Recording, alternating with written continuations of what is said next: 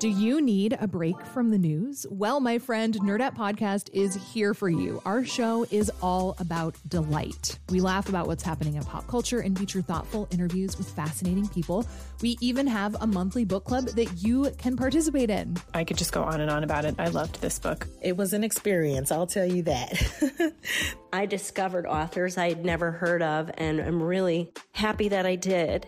Come hang out with us. Listen to Nerdette wherever you get your podcasts. It's Curious City, where we take your questions about Chicago and the region and investigate, report, explore. From WBEZ. Hi, I'm Arionne Nettles. I'm the mother of a black boy in Chicago, and that's why I wanted to take on this week's question for Curious City. It came from Mark Mesley. Like a lot of people in Chicago, Mark was shaken by seeing the video of Laquan McDonald shot 16 times by a Chicago police officer. It sparked conversations with family and friends about how to talk to kids about police. He says some of those conversations were frustrating. I've never had a conversation with other white parents about how to talk to our kids about how to handle themselves if they're pulled over by the police. But my African American friends and colleagues, that is a part of their parenting experience. And for some of them, that was a part of the experience that they had with their parents. Mark wishes everyone understood that experience better so we could empathize and talk about these problems more openly. So he reached out to Curious City, looking for numbers and studies on how those conversations happen in different families. I set out to answer his question, and in the process, I came across guidance that I found useful. I'm going to share some of that in a minute. But first, the short answer to his question about research is no. We couldn't find any studies on the differences. So we did our own little survey. We went to Daley Plaza one day and we asked black and white people the same question Did you have a talk with your kids? Or did your parents talk with you about how to handle yourself with the police? Here's what white people said No, never. No, never. My parents never had that talk with me, no. Well, as a white person, my parents didn't tell me very many things about encounters with the police. I never had that conversation, but my stepfather, who is African American, he has had that conversation with his parents and with his children.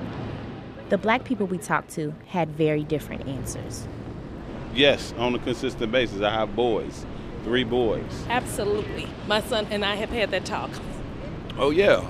I'm raising two boys myself, and I let them know you always show respect, keep your hands out of your pocket. You can't, you can't outrun a bullet if a police officer is going to shoot you. Well, we normally said, you know, stay away. That's our culture. So, none of the white people had talked to their kids about interacting with the police, but all of the black people had. This is no surprise to me because the stakes are very different for white and black parents. In Chicago and around the country, black people, especially young black men, are much more likely to get shot by a police officer. There's plenty of data on that. Locally, 80% of all the people shot by officers are black, even though black people are only about a third of the population. That's according to an analysis by the Chicago Tribune. Child and adolescent psychiatrist Dr. Adrian Clark says there is also hard data on the fact that many officers have implicit biases when it comes to black teens, and even children as young as 10. Clark says black kids are seen as more hostile, more aggressive, and older than their white peers. You might think like, well, I'm, you know, I'm 16, I'm playing around, but you may be perceived as, you know, an adult who's more menacing. So while we can't answer Mark's question specifically, since there isn't data on the differences in how white and black parents talk to their children about the police, we can say that there's plenty of data on the fact that black kids face a greater risk. That's our reality. And the recent high profile shootings, like the one that inspired Mark's question, they've only intensified the anxiety black parents feel. It's why I worry whenever my 12 year old is out of my sight. For black parents like me, the talk has to happen. It can be a matter of life and death. But I know there's a lot about giving the talk that I don't know about. Like, what are my kids' legal rights? Anything he definitely should or should not do to reduce the risk of getting hurt? I wanted to know.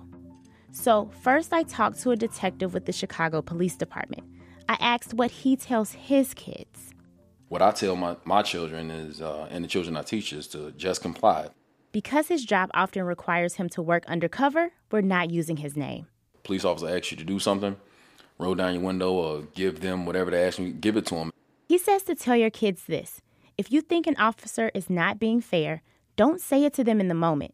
That will only escalate things. Instead, he says to write down their badge and car number and report them later, after you get home safely. I mean, if it's an unlawful order, there's systems set in place where that pe- police officer will be held accountable for his actions. During a traffic stop, he says to take these three steps. One, turn off the ignition. Two, roll down all the windows, even if it's winter. And three, Whatever he asks for, whether it's license and insurance or whatever, you explain to him, yes, officer, I understand that's why you pulled me over. This is where those items are. If you don't, it might raise the issue of whether you're reaching for a gun. But what rights do kids have? I reached out to attorney Patrice James for her legal opinion. She was a longtime public defender, and today she's the director of community justice at the Shriver Center on Poverty Law. The number one thing the parents should always lead with is the goal is to always get home safely. She says the only question they should answer without their parent there is what is your name? To say, you know what, I would feel more comfortable if my parents were here. I would like to call my parent. And then immediately, I would like to have a lawyer present. Um, those two things should end the questioning. There are people in the Chicago area who hold workshops to help guide people through these talks. We went to one with author Dwayne Bryant.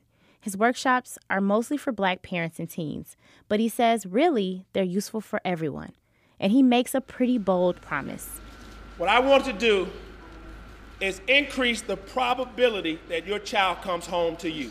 We were in a gymnasium in a middle school in West Suburban Broadview that was packed with more than 100 parents, and things got heated. If I'm doing everything, If everything, I'm doing everything that you're asking me to do, and I'm being respectful, and I'm saying, yes, sir, oh, no, sir, and you're still being negative and you're saying harsh things to me, okay, I, I know I'm supposed to continue to hold my composure. yep.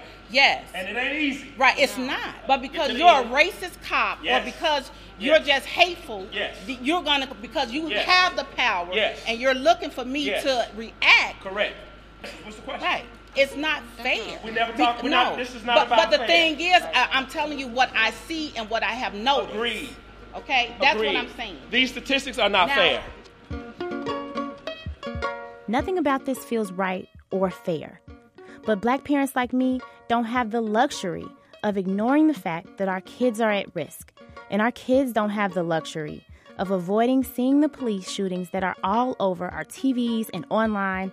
They understand that it very well could have been them. So we try to prepare them as best we can and remind them over and over again that the goal is always, always, always to get home safely. Curious City is supported by the Conant Family Foundation.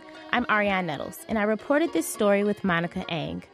Additional reporting by WBEZ's Jessica Pupovac, Mackenzie Crossan, and former intern Olivia Richardson.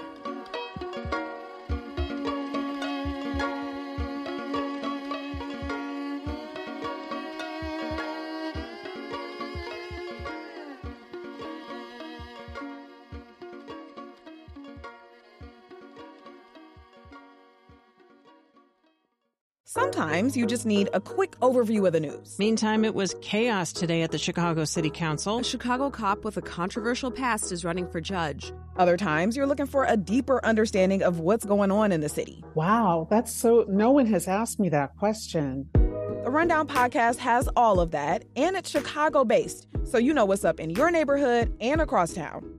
Listen to The Rundown wherever you get your podcasts or at wbez.org slash rundown.